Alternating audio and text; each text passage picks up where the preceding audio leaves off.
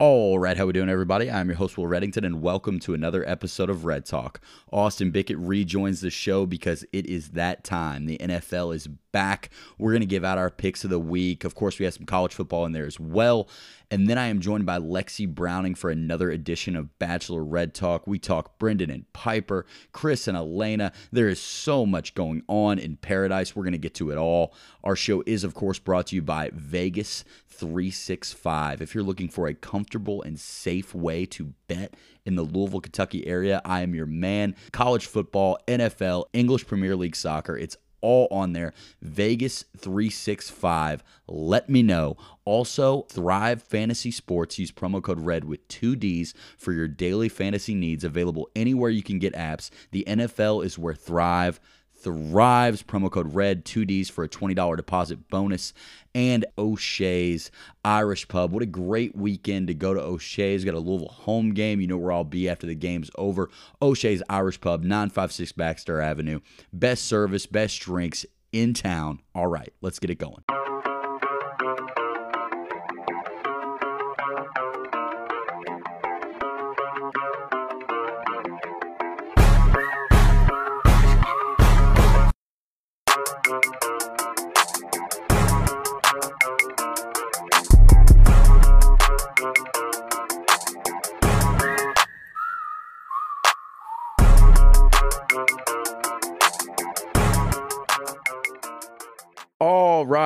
Red Talk, we are back. Austin Bickett is back after like a month off. I guess he has more important things to do than the show.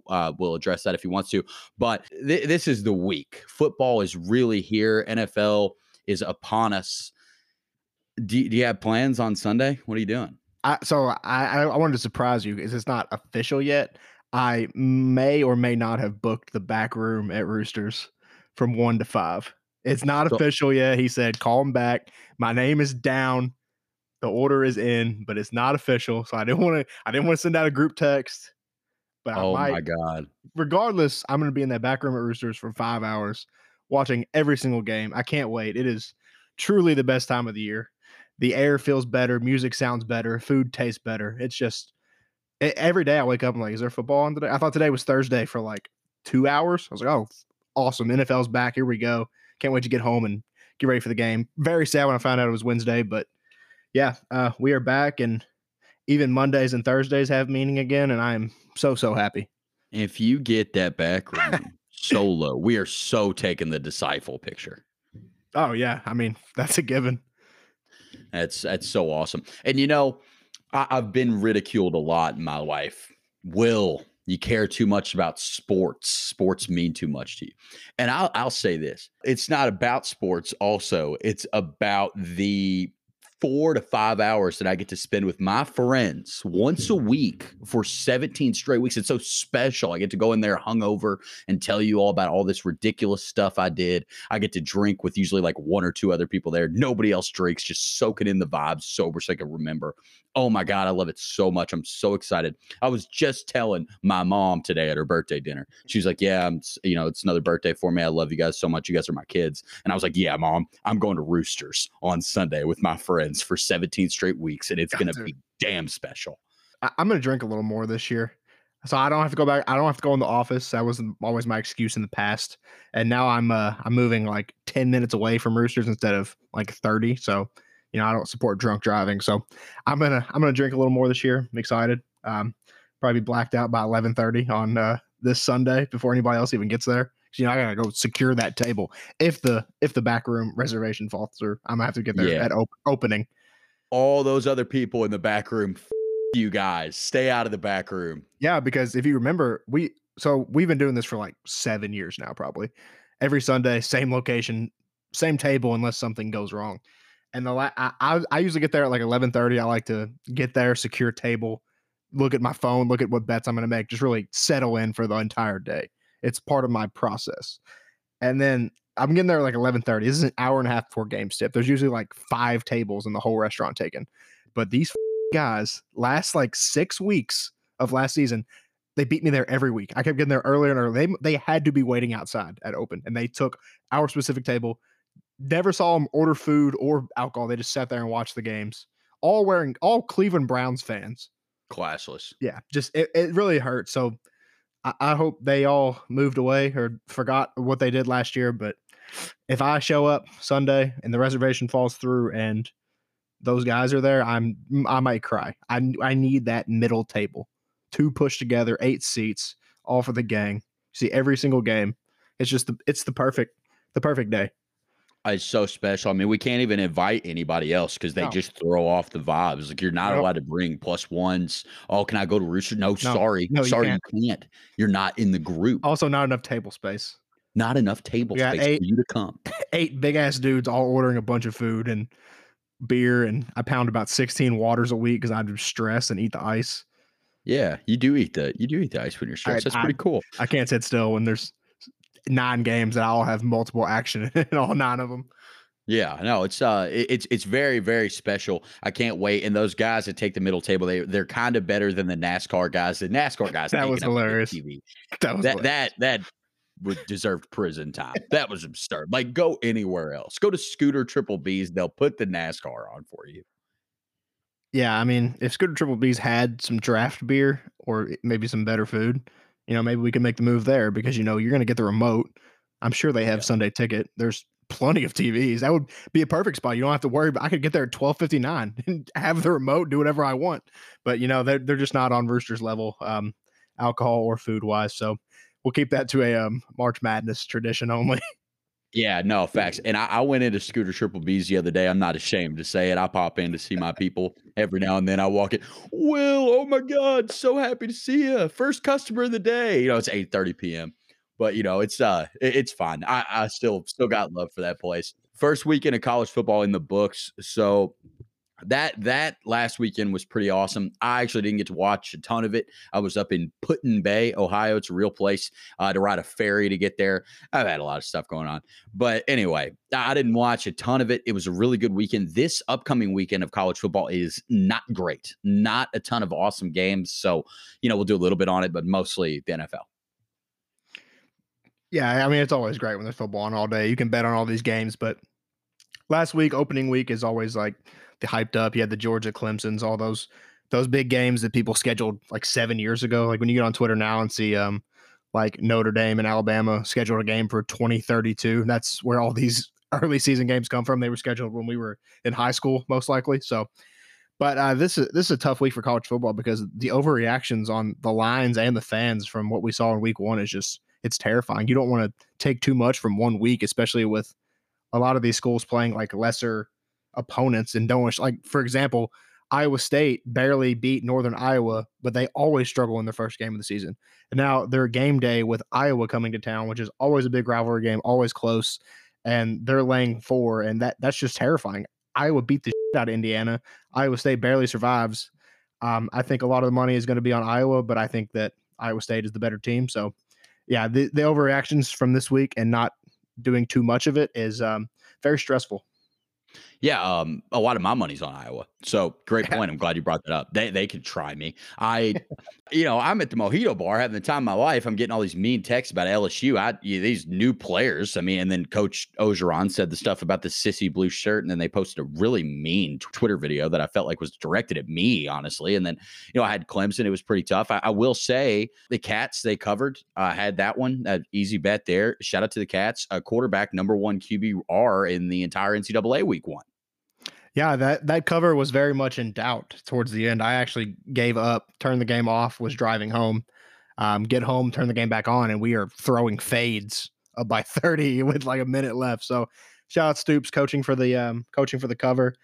Very excited. I know it was against one of the worst teams in the country, but just seeing us throw the ball downfield is awesome. Haven't seen that in about 5 years. So that's awesome. Got your boy from the Rams calling plays over there. He seems to be going to be very well liked by the fans opposed to the last regimen we had in there. So I'm excited. Really excited to see us play an SEC opponent this week. I don't really know what to expect, though. Yeah, much better game for the Cats this weekend, and a terrible game coming up for the Louisville Cardinals, one of which I will be attending. I'm going to L1C4 so hard with my friends in the parking lot before the game. I haven't L1C4 with them in so long, but the Cards are in Atlanta. All our friends are there, and we always say when we put on our gear and we hang out, we're betting the Cards. It's a classic thing that we do, and I thankfully was in Louisville, Kentucky. I've been betting on Ole Miss in that game for the last 3 months in some capacity. I knew Ole Miss was going to throttle U of L. U of L lost all their best players. They didn't get any new players. They still have the same coach, one of which Appalachian State would probably beat now if they played the Cards. Loved Ole Miss there. I got some wrong. I got some right. And as we move into this week, let's get more right. You're bragging about this great week that you had, and it's just funny that you ducked Red Talk and you had this great week, and we'll see what you got now after all this ducking you've been doing lately. Probably, I gotta imagine it's gonna go horrible for me this week, but I gotta give you credit. Every single one of my friends, minus two of them, is a Louisville fan. And I think you were the only one that said, "Hey, we're probably gonna get the shit beat out of us," and you were right, because they're all Cards money line, keep the points. We're gonna be in the building, no way we lose. So we've been in the building so many times and lost. We lose all the time in the building. I don't understand. Like I used to really believe stuff like that, and I guess I grew up a little bit. But not a knock on them either, because I respect the passion and hope that they had. The fact that they went all the way down there for that, it shows such heart. Like I love it. I wish I could still be like that. But they took it away from you, man. All last month, all I've heard is Cards money line, keep the points, all this. I was going to bet the Cards up until like 30 minutes before the game. I was like, I'm not doing this. I flipped to Ole Miss at the last second, thankfully. But yeah, it was pretty clear early on how that game was going to go. And not a lot of people happy with Satterfield on Twitter, it appears. No, the pulse of the fan base doesn't sound like it's great. An Ole Miss better was watching the game, and I was like, man, both these teams have cool uniforms. It's great that football's back. Great uniform matchup. Coronavirus. Yeah. Wow. Like this is great just to have them back on. And I was definitely, I got to a point where I was like, wow, I feel kind of bad. Like, come on, Cards. I want C4 a little bit. Why did they play that game in Atlanta? Chick-fil-A kickoff game. They do a year, Saturday, Monday night. Yeah, I get that, but there's just a lot of empty seats, and it would have been rocking at Ole Miss or at Louisville. I mean, are you trying to say it wasn't like a marquee game? Because it was. I mean, it was a standalone primetime game. So, yeah. Very nice stadium. On the call. Yeah, very nice stadium, very nice field. I was looking at the empty stands in the lower level, and like it's not on fans from either team, because like, it's tough to go to Atlanta in the first week, but like, I just think they should have had that game at Louisville or at Ole Miss, and it would have been 10 times more electric. Yeah. You ever heard of the Delta variant? Maybe that game was actually infinitely safer because of all the space in there. It probably was. Yeah. Safest game of the weekend to attend. Yeah, probably so. Yeah, I mean, now that we're talking about it, a few plays go a little differently there. You never know. I mean, you might not have wanted those Cards, but a lot of things went wrong, and a lot of running plays not going well, and Hassan Hall pass, not exactly what we want him to be. He definitely took the day off. But whatever. Well, we're moving on. They play Eastern Kentucky this weekend. There's not a line. Just know I'm going to be there, and I'm going to put my gear on and take the Cards. Got to. Cards bounce back spot. Yeah, big bounce back spot for us. It could be our only win. Now for our Cards, and I'm sure you won't be surprised, but I have a massive card, and we'll get a little back and forth going for a while. I don't want to just rip through all mine, because this is kind of all we have today. I'm probably going to do 2 hours on Bachelor in Paradise tomorrow. Don't want to get too carried away, but we'll start it off. We'll do a little college first. NC State -2.5 against Mississippi State. This is a little scary because you're talking about ACC against SEC. That did not go well the first weekend when you're looking at primetime, Louisville, Ole Miss, and Clemson and Georgia. I thought NC State looked awesome. There's a lot of hype around NC State. They win 45-0 against South Florida, who I'm sure isn't good, but they have really cool uniforms. And then Mississippi State barely beats Louisiana Tech by 1 at home. NC State, I like 2.5. Give them to me. I think this might be the trap line of the week. Yeah, whatever. You always say that about what I'm doing. No, because I am probably going to end up taking them Saturday too. But before I saw the line and I saw what happened in both of those games last week, I was like, okay, this is probably going to be close to like a touchdown for NC State. And it's not, you know, those cowbells are going to be ringing, the keys jingling up there, down there in Stark, Vegas. It's going to be wild down there. So yeah, we'll have to see if NC State is legit or if South Florida is just that bad. Yeah, I mean, NC State's, all their fans are going to be throwing up the Wolfpack thing, though. Yeah, you know, you, true. I mean, I know it. Sometimes silence speaks volumes. So I'll stick with NC State there. I don't think Mississippi State's very good. Definitely not as good as that other powerhouse in Mississippi. What are you looking at first, college-wise? I'm going to lay 25 points with Coastal Carolina against Kansas on Friday night. Oh, no. Yeah. What? I took Kansas money line. Plus 25. 15-1. Kansas sucks. That's kind of been the case the last 10 years. But they still have that Big 12 sticker on their helmet. This is a standalone game on ESPN2. Coastal obviously was the story of last season. They came out, beat ass their first game, covered last week. I just think that they're going to run it up on a national scale against a Big 12 team, even though it is Kansas. So, yeah, Friday night, we'll get the juices flowing. The Friday night slate sucks, so make it a little more interesting. No, I'm just kidding. I didn't take Kansas money line, but I stared at it. I was like, plus 1,500. I mean, good Lord. They could win. It'd be the biggest win in the history of their program.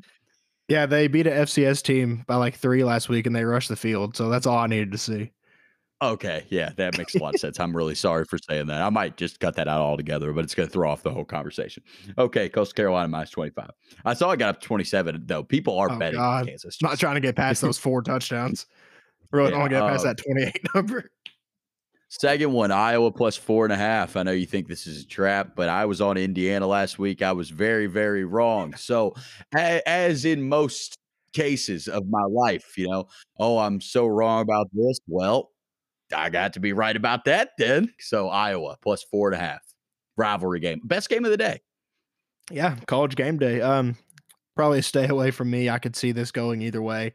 Iowa did look really good last week. They also had 2 pick sixes in there though. So maybe not as good as the scoreboard showed at the end, but I don't know really. I mean, it seems like it's going to be a low scoring Big Ten rivalry game, like come down last possession. So I kind of like the plus 4.5. This seems kind of like a field goal type game to me either way. Yeah, I could see it. I think Iowa's going to win. What do you have next? I'm going to go with the other ACC-SEC matchup and also back the ACC. So there's no way this ends good for us with Pitt minus 3 against Tennessee. Pitt offense not great, but they have pretty good solid defense. Got most of their starters back. You know the old saying, defense travels. So. Joe Milton, QB1 for Tennessee. He's not good. I watched the majority of the first half of that game, and Tennessee's just bad straight up. So I'll take Pitt there, not feeling too great about it, but you know, I just hate Tennessee, and I don't think they're very good. Yeah, it's a sketchy one. I don't know. That's at Tennessee. That's a stay away from me. I don't think Tennessee's very good though, so very fair. My third one, I'm going back to the well. You win some. You hopefully keep winning some. I'm going to go with the Kentucky Wildcats minus 5 at home against Missouri. Everybody waiting for it. Wow. Here we come. The Cats obviously on fire. Big win against a team that probably couldn't beat Trinity High School last week. And you're looking at a Missouri team that beat them 20-10 last year. Marginally struggled in their first game. It's kind of a bummer. I'd like to watch this game, but I'll be at Cardinal Stadium, I think it's what we're still calling it. But Missouri by 10 over Central Michigan last week. I like that UK can throw because I know they can still run. And I do think that it gets kind of rocking in there in Kroger Field. I saw a lot of snaps from my friends out there, you know, being Wildcats, going nuts, look like a nice environment out there. I'm not a hater. So UK minus 5, why not? Yeah, you know I'll be on the Cats. I mean, first night game of the year. A few drinks flowing. It doesn't matter what the spread is. I was going to be on the Cats regardless. It does suck that it opened at about 2.5 and immediately went to 5. So could have got it at a better number, but didn't know that. I love the Cats. Little good game from Levis there, and we got the Heisman campaign going, so it's on. Levis, the TikTok maestro. Let's see what he's got. All right, what do you have next?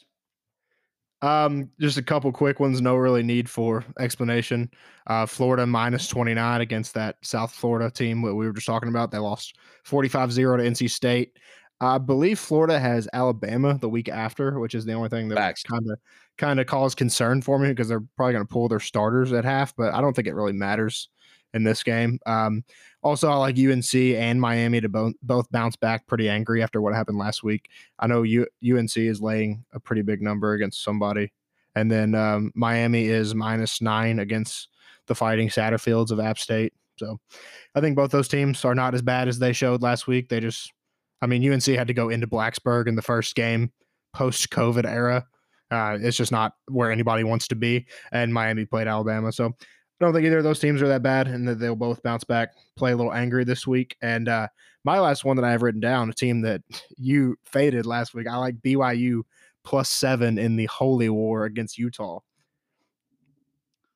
That's a holy war.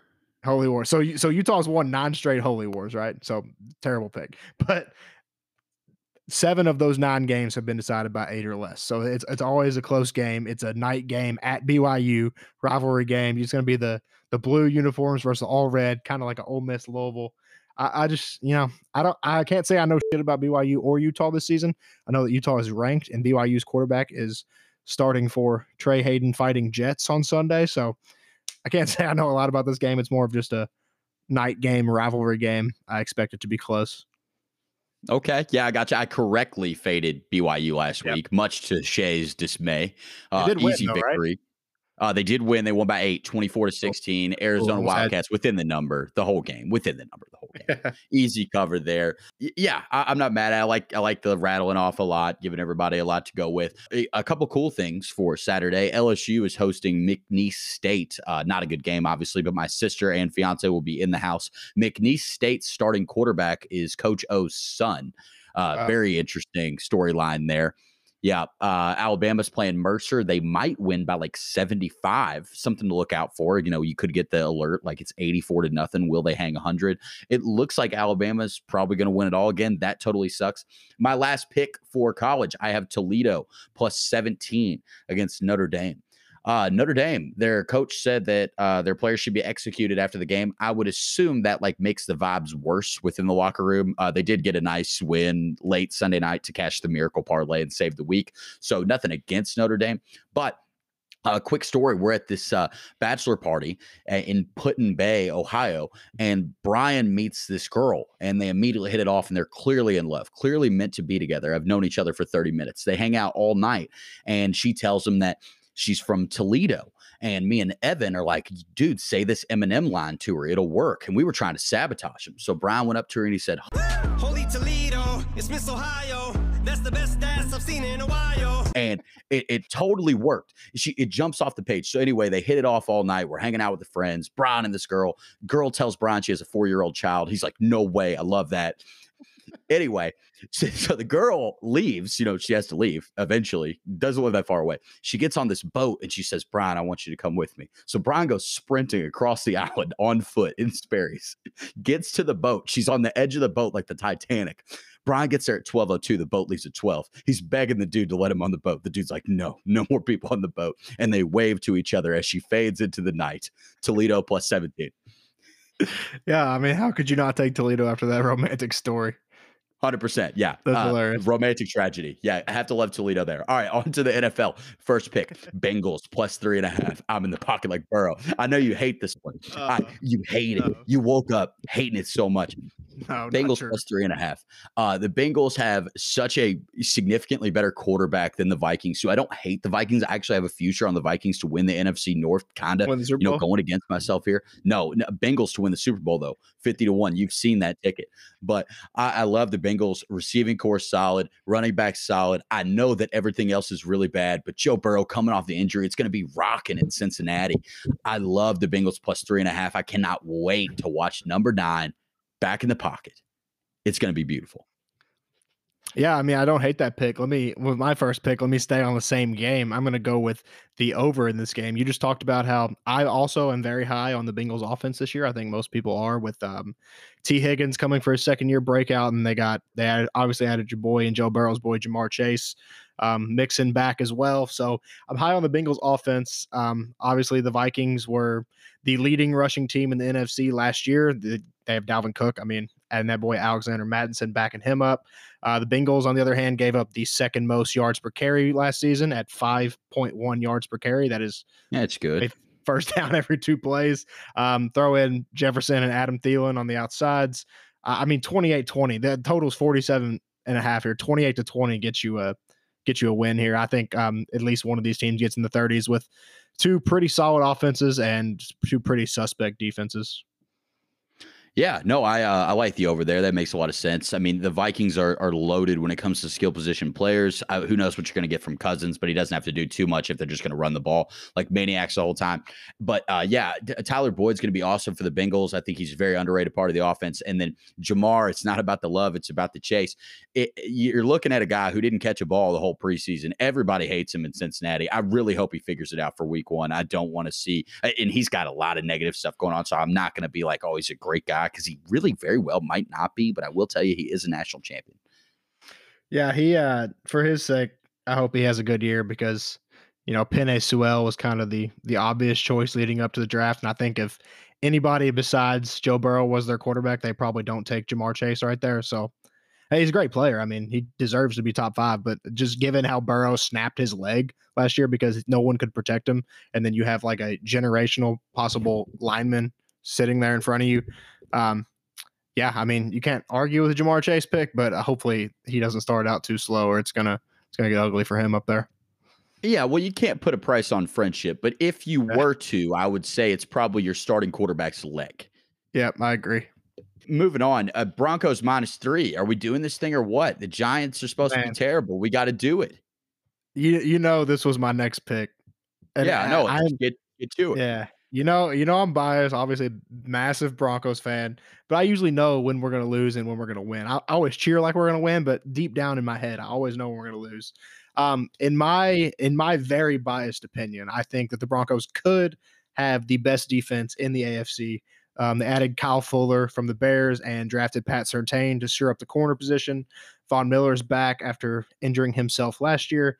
And then just that great of a defense against Daniel Jones, who had 16 turnovers last season in 14 games. I mean, it's just a disaster waiting to happen. On the other hand, the Giants also have a pretty good defense, but your boy Teddy Two Gloves, 36-14 against the spread, 21-3 against the spread on the road. Insane.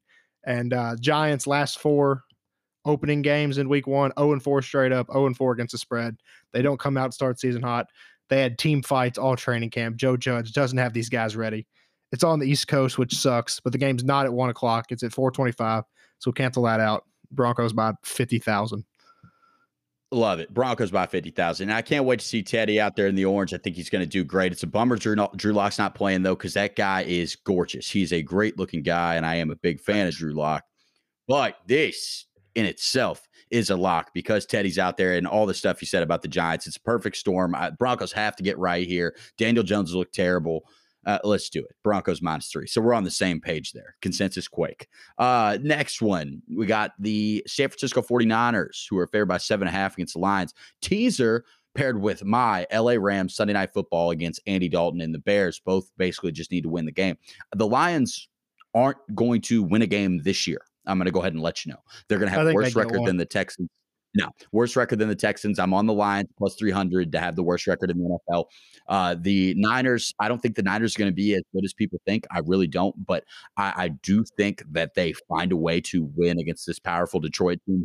Do they have a kicker yet? Are they still going no kicker? They signed somebody. I'm not sure who it is, but I did see that they signed somebody. I did see the Lions coach with a really cool quote about how he like drinks until the sun up because that's what the boys need from him. And I mean, everybody's felt that way. I don't know how good of a football coach he is, but I feel like he gets his guys like fired up. I'm not saying they're going to beat the Niners or whatever, but I will say that the Niners-Rams teaser will be the most popular bet Sunday, which terrifies me, especially in week one. A lot of people throw the Bucks into that on Thursday as well, because those are the three games that are like 8 or 7. You get it down to basically just win the game. I personally am picking the Niners in my Survivor League, so they will probably lose. That's what happened to me last year with the Colts. The Jags finished 1-15, but they got me week one.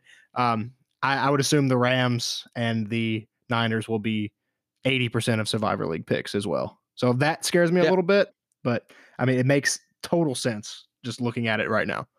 Both those teams should win. Made popular by me. The Niners are going to win, I promise. But the Rams and the Bears is a little sketchier. You're looking at a Bears team in LA, Sunday night. But the Bears do give the Rams trouble historically. It's one of our worst matchups. We've had a lot of 3-point scoring games against the Bears, it feels like. But this is Andy Dalton. And the Bears have also had, I would assume, without looking it up, a tremendous amount of luck against Stafford since the Lions always go 3-14.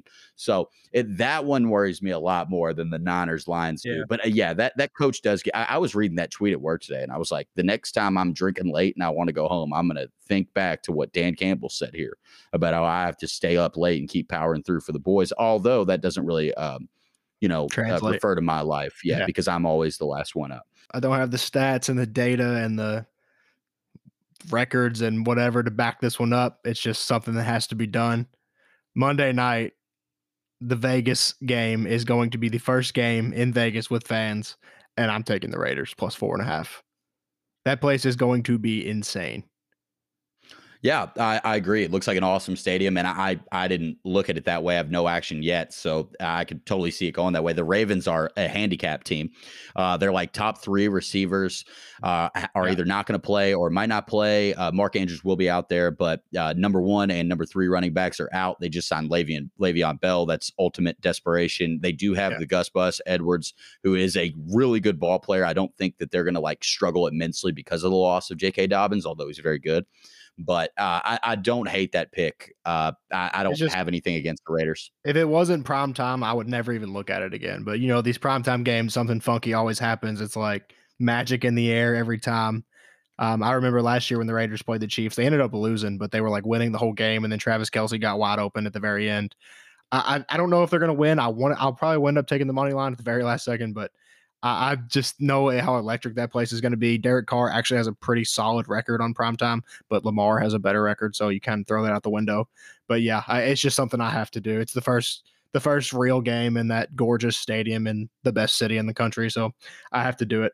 I don't hate that at all. My next one, I'm going to go with the Jaguars -3 in Houston. Oh. I mean, everything we've seen about the Texans this offseason is so awful. And the Jaguars did not look very good in the preseason, but Trevor Lawrence did look a little better in his last outing. I don't love what the Jaguars are putting together down there. I think they probably win about 4 games, but if they're going to somehow win 4 games, this has to be one of them. Tyrod Taylor is the classic quarterback that starts when you don't have a quarterback. I like the Jags here. The Urban Meyer tenure, it starts off well and then probably goes south very quickly. How many players on both defenses combined do you think you can name? Over under 10? Both defenses combined. How many players do you think? Under for sure. Obviously, you got Josh Allen because Kentucky, great. But other than that, I don't know if I can name one. Bradley Roby, former Bronco, got traded from the Texans today. Don't look up depth charts. I'm not looking up the depth charts, dude. Jason Hayward just hit a walk-off home run. The Cubs are back. Facts. I usually know almost every player in the NFL on most teams, obviously not all the linebackers and stuff from some of the more irrelevant teams, but I physically cannot think of anybody on either of those defenses. Man, that's so mean. Jason Hayward hits a 3-run walk-off. I got the Cubs -105 because they're on fire. They've won 8 of 9 now against the Reds. F the Reds. And Hayward hits this walk-off home run. It's a bomb. It says it's crushed. I'm looking for the video. Oh, my God. Here it is. Off the scoreboard, Jason Hayward. First comment, most liked comment says, hey, worthless. That is so mean. Give the guy a break. He's going dumb. Oh, my God. Oh, man. You hate to see it for the Reds' playoff chances. You know who's making the playoffs? The Cubs. Let's keep it moving. What do you have next? Do we have to take every Titans over until they prove us otherwise? I don't do anything except bet on the Titans and yell at Jake or bet against the Titans and yell at Jake. I mean, they're going to have a top 5 offense probably with the addition of Julio and Derrick Henry and A.J. Brown, and their defense is, what was it, the worst against the pass last year? I mean, it's the highest total of the week, obviously. But, 52 for the Cardinals and Titans? The Cardinals look terrible in the preseason, though. I know, but how much does that really matter? I don't know. Good question. We'll find out. I don't know. I really want to take the Dolphins against the Patriots. I think they're just a better team, and I don't think that Mac Jones is going to come out and set the world on fire immediately like most people do. But all week I thought the game was in Miami, and it turns out it's in Foxborough, so that's really kind of messing me up a little bit. I probably will still end up taking Dolphins +3. I just think they're the better team, and which we were talking about preseason doesn't matter, but it seems like all the people from Dolphins camp is acting like Tua is ready to take this big step, which isn't saying much considering how he was last year. But if Tua is any better at all, the Dolphins are a playoff team, in my opinion. And I don't think the Patriots are that. I know they have Belichick, and they spent all this money in free agency, but I can't get over how bad their offense was last year. I know a lot of Dolphins fans, and I like them all. And I'm not going to say anything mean about Tua or the Dolphins, so I don't hate it. We'll let them play a game first. My last one of the week. Something about me that people in my life know, I hold grudges, and I am still really, really, really pissed off at the Chiefs and Patrick Mahomes. So you can give me the Cleveland Browns +6 and the money line against Kansas City to open the season. I saw something. The Browns are like 0-13-1 against the spread in the last 14 season openers. Not for change. That is not for change. They're due. That game kind of scares me because, you know, the Browns are just kind of, well, not for your stat for what you're picking, but you know the Browns are just going to try to do the same thing they did in the playoffs and just try to run the ball, keep the ball out of Mahomes' hands. I mean, that's what their team is built for with Chubb and Kareem Hunt. So, yeah, that game is pretty scary to me. I think the Chiefs do win, but I don't know about 6. But also the Chiefs might come out and just completely pissed off because the last time we saw them, they were getting blasted. Yeah, or maybe they're just not that good, man. That must be what it might be. It. Maybe they're not that good. Yeah, that completes my card. Yeah, I'm gonna bet the whole board. I'm gonna bet the entire board, but I'm not comfortable enough giving anything else out right here. That's fair. I'm also gonna do that, but it's gonna be very overwhelming. International soccer's over. All the leagues are back. I'm gonna be on all that stuff as well. Golf got the BMW PGA Championship going on this weekend. And it looks like that's not a big deal at all. It looks like nobody in it is anybody that I know. The golf season's over. That's kind of sad. But, yeah, Robbie McIntyre, that's my guy. You got anything else? Anything else you want to add to the show? Well, I did, but you kind of ruined it by saying that you didn't watch college football all weekend because I was going to ask you, which you still might have watching the Louisville game and other games, how much that you hate this Applebee's song and commercial that plays every single commercial break for every single football game. Oh, I've heard it. It's you go to Apple. I mean, the song itself, you know, slapper. Like, so you like the song? Yeah. No denying the song is maybe one of the best of our generation. Like, no denying that. But when they play it, it's almost like that. What was it? The Imagine Dragons from like 4 years ago on college football. It's like, whoa, it's a great song, but they played it every single commercial break. And ESPN does this. It's like they have like 5 commercials on rotation. But I mean, if you go to Applebee's Twitter and you go to the replies, they are just getting slaughtered by people who watch football. They're like, I will never eat here again. This is the worst commercial of all time. Why are people going to Applebee's anyway? Dude, I personally would never go to Applebee's. But this makes me like want to go out of my way to like tell other people not to go to Applebee's. Yeah. No, I don't. I do notice that the commercials on a lot. The last time I went to Applebee's, every game, every channel. I went to Applebee's about 9 years ago. I was with my friend Jared Nart, and we had to call the place while we were in there after we had been there for 40 minutes to be like, "Hey, we're over here. Please come help us." Terrible establishment. I've had to do that at a Buffalo Wild Wings on Dixie Highway. Rest in peace. Yeah, rest in peace. That Buff City Soap Shop.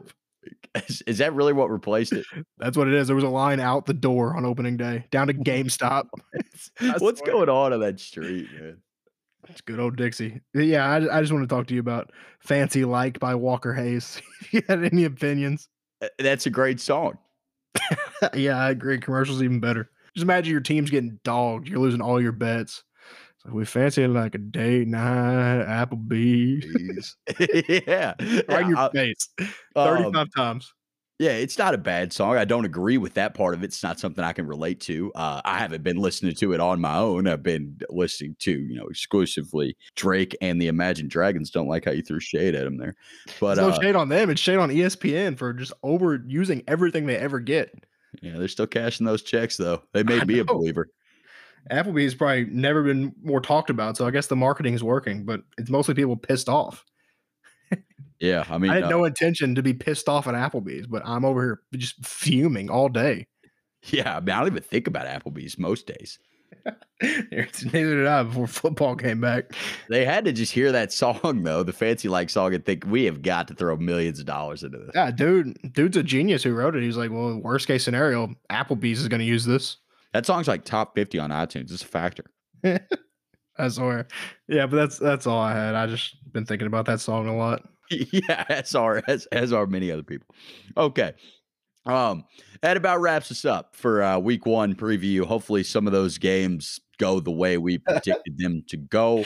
Don't be surprised if they do. Don't be surprised if they don't. Now it's time for a little Bachelor in Paradise. That's right. Another 4 hours in the books. I watched it all on Tuesday because I spent the evening watching the cards on Monday night. It was pretty special. You know, one TV. I don't really watch much sports anymore, actually. So now, you know, I just wanted to dedicate. I actually took the other two TVs out of my room, and I've been doing a lot of reading. But last night, just 4 hours Bachelor in Paradise, no Cubs or anything. And, you know, I got to say it's the best show on TV. I loathe it for what it does to me, but I love it. So you been watching it? No. Okay, that's not going to be able to contribute. No, I have nothing to contribute on this. That's crazy. Why aren't you watching? You got other going on? Yeah, I mean, yeah, but that's not really why. I don't know, man. Not a big reality TV guy. Yeah, you sound pretty stupid on the podcast. Yeah, just for saying that mainly. Everything else was fine, but the part where you said you didn't watch the show doesn't make a lot of sense. Cut that out. yeah, for sure. I don't want to dub the Applebee's song over that. Yeah, there's a lot of time on Applebee's, but here comes substantially more time on a show way better than the Applebee's commercial. The back.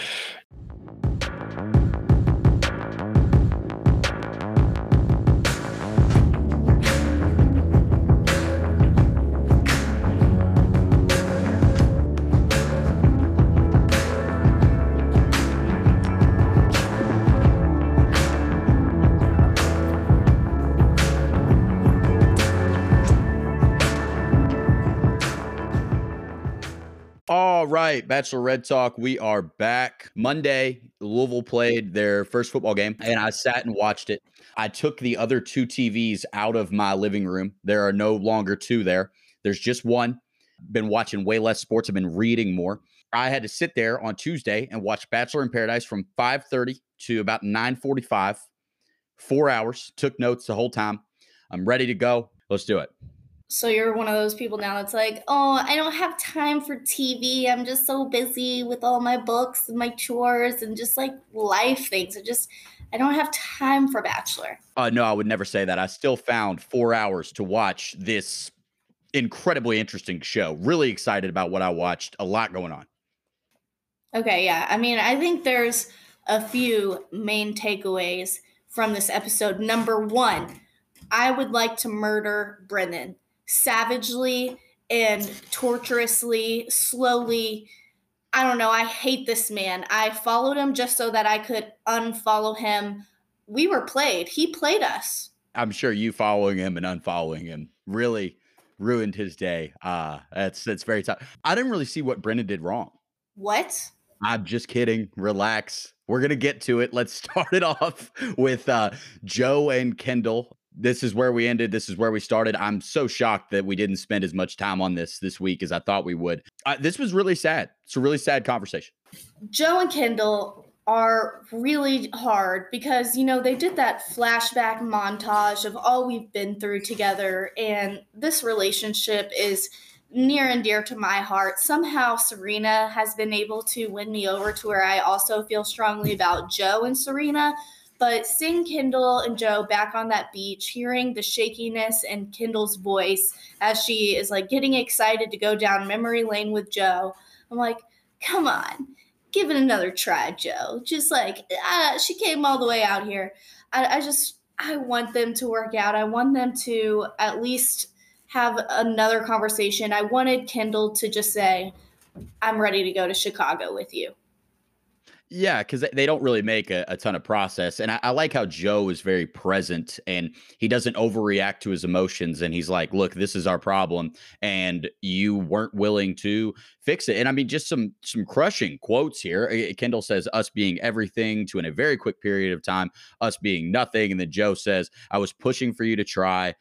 We don't know what the end would have been because you didn't try. What am I supposed to do with that? So it's a very, very good point from both of them, but you can't really knock Kendall for coming there and making her feelings known. Cause like you said, you heard the shakiness, you know, I mean, that might be her last chance. Joe may walk out of there engaged to Serena. I really doubt it, but Kendall knows that he's there and she has to make her final push or he may be gone forever. So I kind of respect the way both of them acted. Yeah, I think it's just going to be a really awkward situation because nothing was solved, and it seems like Kendall is doomed to have a meltdown here because she comes in kind of wanting to get back together. Then it kind of seems like, never mind, I just want closure to maybe see who else is here. And I just don't think it's going to work like that for her. I think it was either she's going to be with Joe or she needs to go home. I don't think she can sit around and watch Joe and Serena go down and feel healthy enough to actually focus on what's going on with her and her relationships. I just think maybe she needs to go because hearing Joe flat out say that he doesn't know if he loves Kendall anymore, I mean, that really said it all to me. And the fact that he wants to keep pursuing Serena, knowing that Kendall's there, I think we have our answer. He's going with Serena. I completely agree. And I mean, Kendall made her stance known, as did Piper when she arrived on the beach. I'm here for this person and this person only. So if that doesn't work, Kendall will be gone. But at the same time, it was so odd to me because this was such a captivating storyline. And they show this at the beginning. They have their talk and they really never address it again throughout night one or night two. So who knows what's going to happen. We get a little Noah and Abigail sit down after this very mature conversation. Abigail essentially admits that their serious convo helped her realize what she wants. And Noah was like, yeah, we both got in our own heads, overcomplicated things. You know, it takes a lot of maturity and self-awareness to admit that. So they advance. Congrats to them. We saw nothing else from them for the rest of the week. Sick necklace game on Noah's part. Love the jewelry selection. Actually, I'm shading it. I hate it. Take off at least 4 of those. You can maybe pull off 1. The layered look, it's too much. You're overpowering my girl, Abigail. And also, this is just the most boring couple in paradise. Albeit that they're probably the most likely to get engaged at the end of this because I think that's coming up in like 7 days from now. But yeah, I mean, they're just so boring. Let's move on. Yeah, let's move on. So then we jump into Kenny, who Kenny is the most sought after bachelor on the beach outside of maybe Thomas, upset of the year. But Kenny, everybody wants him. Whole thing's driving Demi crazy. But Mari's going to make her feelings known, which is respectable. And Demi kind of channels her inner South Park, and she wants to literally kill Kenny. Actually says that. Where is Tia throughout this process? Was Tia even in the show? No, and I don't know why, because she is so good. I think she's so funny. I wish someone would show an interest in her because, I mean, she made it really far in her season. I think she was final 2 or 3. She's a seasoned veteran, and no one here is going to pay her any interest. I just feel like, wake up, someone take Tia on a date or bring in a new guy who will, because we're missing Tia. And why is Kenny so sought after? It's so embarrassing for everyone involved. First of all, Mari, why do you still want to be with Kenny? I don't understand why that is. He straight up had sex with Demi right after you gave him that small little out. And Demi, you come in acting like you're some badass, like, no, I'm here to take everyone's man, and then you get your feelings hurt. Like, it just seemed all very hypocritical because, or she did the same thing to Mari first, and now she's going to be upset when Mari comes back for a little bit of retaliation. I just feel like she seems way too insecure, and I feel bad watching it. Yeah, it's tough. And Demi kind of, when she sits down with Kenny after Kenny's like, yeah, I'm going to explore things with Mari, like Demi goes through so many different stages of emotion within just a few minutes. Like, she starts off thinking like, I'm so funny, I'm so awesome, how could you choose her over me, to like immediately crying. Like, I had sex with you. Like, really just hard to watch. Did not really fit in with how Demi has portrayed herself on the show so far. Yeah, something is definitely wrong. And I keep coming back to, I hope she's hammered drunk, but truthfully, I think this may just be stone cold Demi. Like, this is just who she is. And it's very embarrassing to watch, especially when he's like, they're on the verge of maybe splitting up. And she's like, come here, I got to tell you a secret. You want to go to the boom boom room? And I'm like, oh my God, that is so embarrassing. And she's going to regret that so bad. But then she turned around and did it again the next day. So, like, she stands by that sentiment. That's her Hail Mary pass is, do you want to go to the boom boom room? And there's just so much therapy that's needed here. Yeah, you're right. But long story short, it doesn't look like Demi's going to survive that much longer. The end of night one is basically all with three people, and that's going to be Piper, Brendan, and Natasha. So we're watching Brendan and Natasha at first. We know Piper's coming from the preview, and Brendan's like, being silly and being goofy, that's the reason I want to be with you. And I'm like, oh, wow, those are really romantic words. This is going to end well. But Piper in the house, Piper introduces herself. I am Piper. I am from Matt James's season, and I am here to see Brendan. Piper sits Brendan down. Their acting is elite for a while. Like, Brendan's kind of navigating his way through the island to survive, and he's explaining it to her like, yeah, you know, I did kind of have feelings for somebody else. We weren't that serious. And, you know, smooth criminal. Like, he's trying. At first, when they were on their date, it felt like they were kind of selling it. It all went downhill really quick. And the crowd, the people that are with them on this show, really hated it. I mean, I hated it because I loved Brendan. I mean, I was rooting for him and Tayshia this whole time, our beloved queen, Tayshia. This is who I wanted for her. Like, he played me. I didn't want to believe it. It took all the way to, like, towards the end of the episode for me to just be aghast and be like, oh my God, this is the devil. He is the devil. His malicious plan to come down there and play Natasha like that, and just all the things that were said, the way he acted like she had no other prospects on that beach. I was like, excuse me, sir. She is intelligent and beautiful and flawless, and she could have had her pick of the litter, but she chose you. You're lucky you have any prospects. It just made me so mad. And the way that he the way that he was gaslighting her, acting like, well, it definitely wasn't an intimate relationship that we had. Like, it was like friendship. She was like, no, I'm friends with Ivan. Like, I just thought she played this perfectly, and like a little detective, asking all the questions, talking to Piper first, gathering her face to go talk to Brendan, and just serve it up on a platter. And I just could not believe the audacity. The audacity was beyond.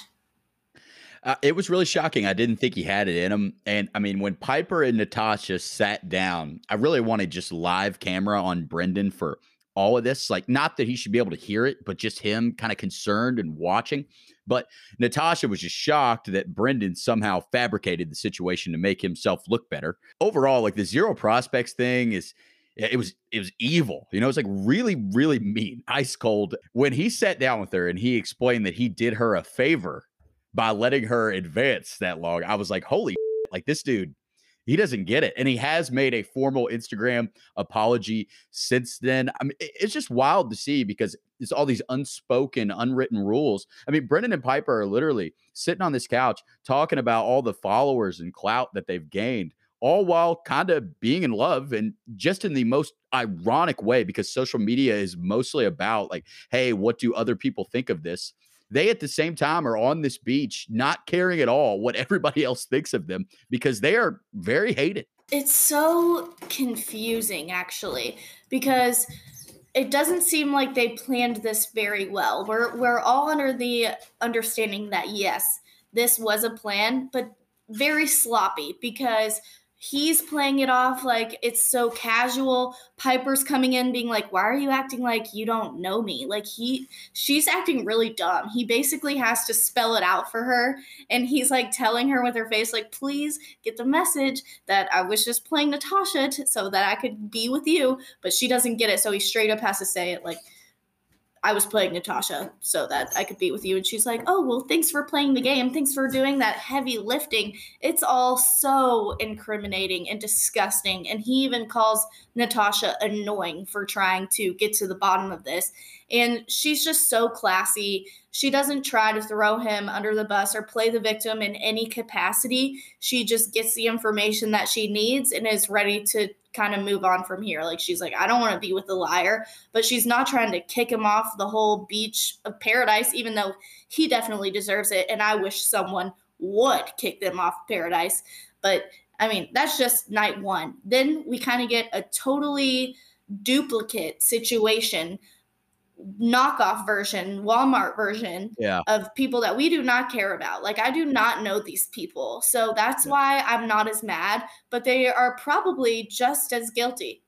Oh, yeah, just as guilty for sure. I mean, the only thing that made night two more drastic is, like, these two people were so, like, significantly less attractive. It just way less cool than Brendan and Piper. Way smaller factors in the Bachelor universe. And it was wild to see them get punked the way they did. So they had this VIP party and only half of the cast gets selected, and they bring in four girls. So we have McKenna, Chelsea, Alea, Elena. I don't know. A lot of names that kind of sound the same. There's a lot going on. It gets way cooler for the guys there. I guess the girls are all stressed, but the guys have the roses. So this kind of makes sense. And I'm watching this happen. I'm like, wow, this is a pretty good idea. You take a guy like Aaron or a guy like James who kind of don't have anything of substance for a relationship. Like, this could be huge. Aaron, obviously, Becca is hotter, more established in the Bachelor community than, say, someone like McKenna. But you'd rather be with someone who maybe isn't as hot, that you don't put on such a pedestal, if they're actually going to, like, be nice to you and attempt to build a relationship with you. So I liked this idea. I thought it had a chance of, like, knocking off some of the main people that maybe were kind of just rose hunting, as we've said. But it ends up punishing Jasenia, which kind of broke my heart. I mean, Chris is with Jasenia. He gets to the island, I believe, and was like, I want to be with Jasenia. Steals her from Ivan. We thought that was wild. But Chris is, like, immediately making out with this, I think it's Elena, and Riley's dancing with McKenna. The party went from everybody sitting in chairs to absolute mayhem once these extra girls walked in. And I did like how Thomas and Riley stood up for Jasenia here, because, you know, this is lame of Chris to do. He goes there with her. He's like, you know, you have nothing to worry about. And then he's just making out with some girl within what seemed to be like 5 minutes right in front of her. Well, here's the stark differences. One, we already said we don't care about these people. Two, Jasenia and Chris were together for like half as long as Natasha and Brennan were together. So again, I mean, we're less invested. But, like, in reality, Jasenia and Chris, like, Jasenia left Ivan for Chris. You know, they were, like, clearly showing each other affection. Like, I never felt like Brendan and Natasha, even throw the Piper stuff out, like they were ever actually going to be anything. So I actually think what Chris did was worse. No, you're incorrect. I mean, Brennan and Piper are definitely worse because they were in a full-blown relationship. We saw Piper using the term boyfriend already, saying that they would not be open to going on other dates. Whereas I feel like this couple maybe did only meet once or twice in a group setting, definitely weren't doing one-on-ones and, like, blossoming a full-blown relationship, I don't think. I think he just made a dumb decision and started publicly making out with Elena. I don't know what he was thinking because, like, Jasenia is the obvious choice, I think. I think that he should have stuck with Jasenia, and I think that's a big regret of his probably. And in the end, they break up, and he's like, it's all right. At least we have each other, and we can go home together. And he grabs his backpack, and he hops in her car. And she's like, Chris, no, this is my car. Get your own. Yeah, right. Like, she was so pissed that Chris got her kicked off that island. Like, she was absolutely furious. I quarantined 14 days for this. I have to leave with you now. One of the bottom tier guys of this island. She was really mad. So you are right. Like, I do think that was more for TV, and I think Brendan and Piper did it for TV too. But Brendan and Piper definitely worse. I mean, Chris, the look of regret that Chris has the next morning after this. I mean, I've seen my friends look that way, and it's not pretty. And I mean, he's just moping around, and then after he gets his ass ripped a few times, he's like, Elena gets there, he's like, all right, let's go explore this. Like, let's do it. Let's go on this date where we're going to have to position ourselves a bunch of different times to figure out how to make out. It just all really hard to watch. Yeah, the way she was trying to choreograph that, I was like, this is so weird. But I do think that's more innocent than the Piper and Brennan situation, because they manipulated Natasha and then tried to completely minimize her feelings. There was never a moment on their date where Piper was like, oh, well, how does Natasha feel about this? It was right. Like, it was all very selfish, and I hated the way that they even treated it in real life after the show. Like, Brennan posted that here for the wrong reasons post, and she posted the all's fair in love and war post of her standing on the streets in Boston, where I believe Brennan lives. I mean, it all just seems so spiteful. And for what? Like, she was a casualty in your malicious plan, and now on top of that you're gonna troll her. I just think it's so mean. And then they only backtracked once they realized just how bad it was. They were never going to take accountability until they absolutely had to. Yeah, until like the entire world hated them. I agree. I mean, total dirtbag move by Brendan. Not arguing with you there, but I just, this Chris and Elena thing, I was laughing at like almost this entire sequence. And I felt bad for laughing at it, because I obviously really like Yesenia, and so does everybody else. She ends up winning in the end. But when Chris is moping around and then Elena pulls up to the beach and he has to pull it together, that was hilariously relatable. And then Aaron with an all-time quote, he's like, I kind of like Yesenia and I don't really like Chris and I don't really like what he did. So I'm kind of on some gang Yesenia right now. Awesome commentary. And I think when you look at Becca, as she goes on her date with Thomas later in the episode, Becca goes out of her way to say, hey, you know, Thomas is really well-spoken. You know, and you look back at quotes like that from Aaron and you're like, yeah, that makes sense. Yes. Okay. So I listened to Becca Kufrin's podcast today to try to get more of, you know, the tea. And she had Elena actually on the podcast. And anyway, she divulged that her and Aaron actually got into a little bit of an argument the night of this VIP party, which kind of explains why she didn't take Aaron on her date and instead took Thomas. And apparently her and Thomas were kind of like caking that night. And so it made more sense for her to take Thomas on this date. Right. Although still we're wondering what Becca is really doing. When Thomas goes on the date with Becca, you know, Aaron is almost thrilled. Like, he's so happy that Thomas has done this to Tammy. You know, I don't feel bad for her. I don't feel bad for her at all.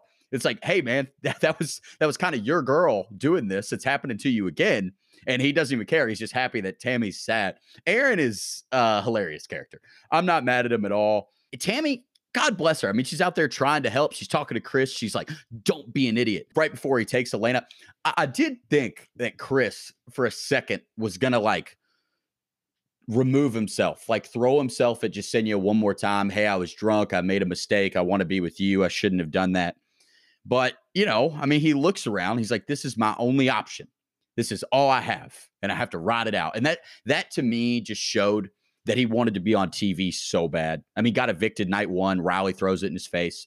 This whole thing. I mean, Brennan and Piper, the same. I mean, we could go on for days, like the pros and cons. And Brennan and Piper, I do agree, that are a little bit worse. But when you can noticeably see how upset Chris is, and then he's like, I'm still going to go. I'm just going to fall in love with this girl that I don't really like because I got to stick around.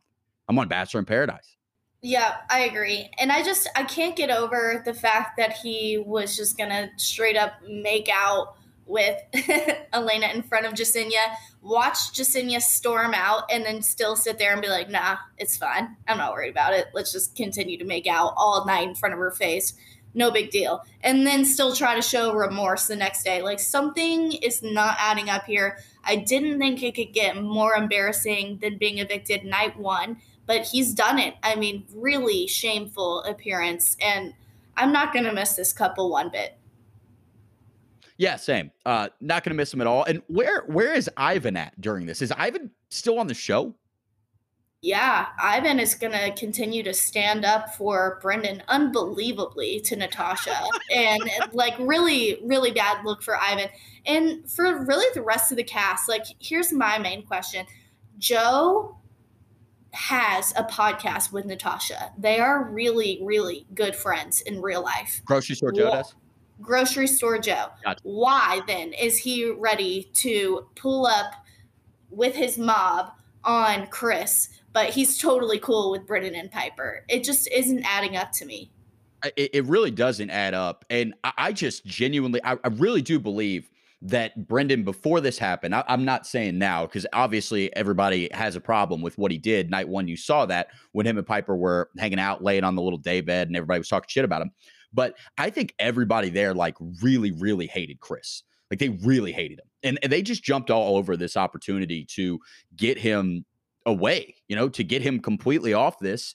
And I mean, Joe basically like hosts the show in this moment. I mean, he calls him out. Riley joins. They're roasting him. Jasenia goes in there with, I mean, possibly the two most well-liked men on the show, and they straight up evict him. And it was wild. They said, pack your bags. And I think Riley said, with your sorry ass.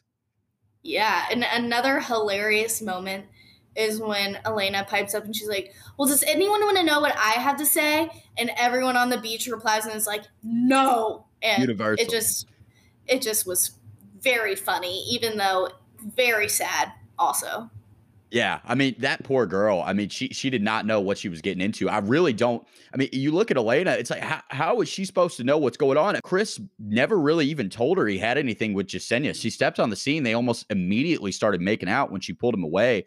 It's a tough scene for her. And, you know, they were a little vague on these rules. They said these four girls are coming to this party. And, you know, if the guys decide to keep them around, that's great. And if not, then they're going home. That's at least how I took it. And Chelsea gets to stay. And I didn't see her do anything at this party. And she goes after Aaron. This is the anti-rose hunting effect right here. This is a 14th seed knocking off a 3 seed in the NCAA tournament. And I kind of liked this for Aaron, the Chelsea-Aaron mix. I feel like they're on like the same tier.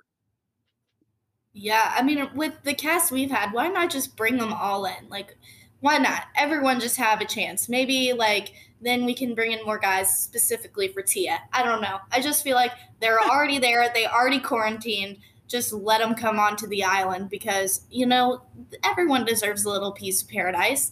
And I don't know. I thought that on the podcast I was listening to, the way that it was explained is the new girls were told, if you don't make a connection, then you don't get to come into paradise, which maybe explains why Elena was ready to just fully make out in public, whatever, so that she could get her door in or her foot in the door into paradise.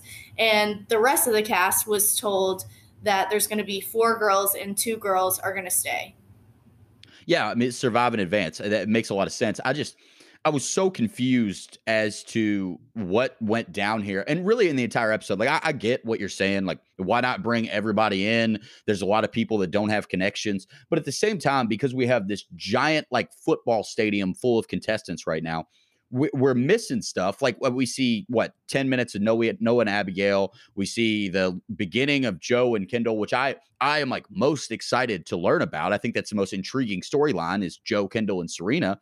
And we really don't address it at all. And I'm not that upset about it because when you look at the entire 4 hours, which is still way too damn much, it was really entertaining. There really wasn't a part of the show where I was like, I better fast forward. I'm not having a good time. This was one of the better Bachelor sequences that I've ever watched. I agree. I just wish that it didn't feel so repetitive. Like it felt like we watched the exact same thing night two that we had just watched night one. And if we did have to watch it back to back, give us a grand finale. I mean, put Piper and Brennan on the back because I feel like that was the main story of the week. And just a few statistics about their followers. Natasha comes up over 200,000 followers this week, and Brendan loses, I'm not sure, but more than 30K. Wow. Look at you. You work so hard. I really do. Yeah, you're a great co-host. And I did see Victoria Fuller put on her story.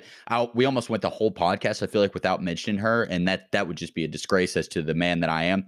But Victoria put on her story, like, Brendan throwing up the middle finger and then put something of Natasha, like, we love you, queen, Brendan. So I'm on Natasha's team. Let's keep in mind that we saw an actual an actual moment with Brennan and Natasha where he tells her, I talk about deeper things with you than I ever do with Piper. I want to be with you way more than I want to be with Piper. It's us, you know? And he also says, I don't even know if Piper is coming to paradise. Those are things he actually said on camera. It's so sad. And the fact that he thinks that he can just lie to us, I think that's the worst part. Like, you're insulting my intelligence by trying to muffle your microphone, acting like you're not on The Bachelor. Like, you're on a state-of-the-art production set. You think that all these cameras and all these mics aren't going to pick up because you squeezed a little mic on your chest? Do better. You're so stupid, and I hate you. Yeah, very naive move. I couldn't believe it. I mean, they literally put on the subtitles, like, scratch his microphone. I was like, oh my God, this dude is absolutely falling apart out here. But overall, incredibly entertaining stuff. I mean, I think we got very repetitive things in night one and night two, like you said, but it made me believe even more in the authenticity of the show. Like, I really don't feel like this paradise world is very staged. And I do feel that way when I'm watching The Bachelor, The Bachelorette. And I just feel like this is just a bunch of real shit going on out here. Maybe I'm hypnotized, but I really believe it. Yeah. And it's weird, the things that I find acceptable and not acceptable. But I think the boundary is that you have to be open. You can't be so set in a relationship that you're like, there's no question about it. You can go in and be like how Noah is. Like, I want to pursue Abigail. That's what I want to do. But he doesn't know for sure where that relationship is going to go. It's not a solidified thing that they want. Like, they wanted to figure it out on the beach. There's a lot of gray area, but just know that Brennan messed up. If you follow him, please unfollow him. If you follow Piper, please unfollow Piper. She just seems so mean and malicious. And everyone give Natasha a follow because she just seems like such a great girl. And with all of the hype around this, I feel like there is some talks of maybe her being a prospect for the future Bachelorette. Yeah, you know, I have to keep following all of these people because I occasionally get some newsworthy stuff from it. You know, it's not about me being a fan of them or me wanting to like everything they post. It's strictly for news. Except for Victoria Fuller. Like, do you have her notifications on? Because I have never in my life scrolled past a post where it did not have your name on the bottom of it. Yeah, check it out. The comments are back now, too. No, I don't have the notifications on. I just... you know, I think I've liked every post that she's ever made, and that's how Instagram works. You know, the accounts that you interact with more, their post will always come up first, and far be it from me to not like something that Victoria Fuller posted. Gotcha. Okay. Yeah, we still don't really have a host unless you count Tight Ass, whoever that was, but definitely could do without him. Is that like a pro? Is that okay for you to say? I don't actually know who that is, and I don't know if you're like being funny or if that's really his name. Am I going to have to look that up? His name is Titus, but he threw a tight ass party and they said it plenty of times on ABC. Okay. I was worried that you came up with that on your own and it was going to be like something drastically inappropriate I would have to cut out. I would never call that man a tight ass on my own accord. I don't know. You made that weird little John pterodactyl sound a few weeks ago, so. Okay, we already expressed our condolences about that little lapse in judgment. Yeah, no, it's all good. Well, the preview, it looks like it's going to be fun. Going forward, per my research and my sources out there in the world, one night a week, only on Tuesdays going forward.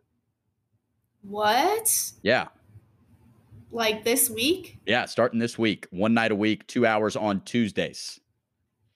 Wow, I wonder why. That's so confusing. It's very confusing, but I am all for it. It's so cool how you and I, as co-hosts of this show, we've come full circle. You broke the terrible, dastardly news that we had to do this 4 hours a week, and now I'm breaking the news back to you that it's just two. It's pretty special. It really is. Life is a wild ride. Oh, yeah. Love the wild ride of life. Do you have anything else you want to talk about today? No, that's all. First NFL game of the night, starting in about 15 minutes. I am going to read all night. I'm not going to watch it at all. I'm going to knock out a few chapters.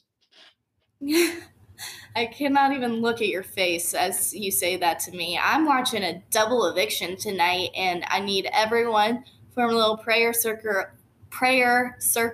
for my girl Tiffany, because I think she's in a lot of danger. Oh, man, poor Tiffany. Really worried about her. I'm actually reading Tyler Cameron's book. It's awesome. So really immersing myself with The Bachelor. That's how you know I'm telling the truth. You know I with Tyler Cameron. He's a good dude. Everything about him is wonderful. So, yeah, that's what book I'm reading, since you don't even have the class to ask. I was going to ask, but I didn't know if it was going to be like some like embarrassing like self-help book or something, and then we were going to have to get serious. But, no, it's Tyler Cameron. He just screams like – excellent, thoughtful writer. So that makes a lot of sense. Right. Yeah. Not a self-help book yet. I think I'm going to read To Kill a Mockingbird after this. No, you didn't have to do that for school already. No, I did. I just want to run it back. You know, it's like watching an awesome show you watched before. Oh yeah. Just bond with Boo Radley. Boo Radley. That boy was nice. And Atticus Finch. Oh, those good old boys. Squad. Good story for real. Yeah, maybe a little Tangerine action. You know, I've read a lot of books. Okay, yeah. Hop on your Kindle tonight. No. Physical copies. I like to hold it, you know, and I got a sweet bookmark. I respect that. I like a physical copy as well. It doesn't hurt anybody. But all right, Lexi, great job. Let's you go watch Big Brother, and I'm going to go read a little bit, get a little better at life, get a little smarter. All right. Bye. TTYL.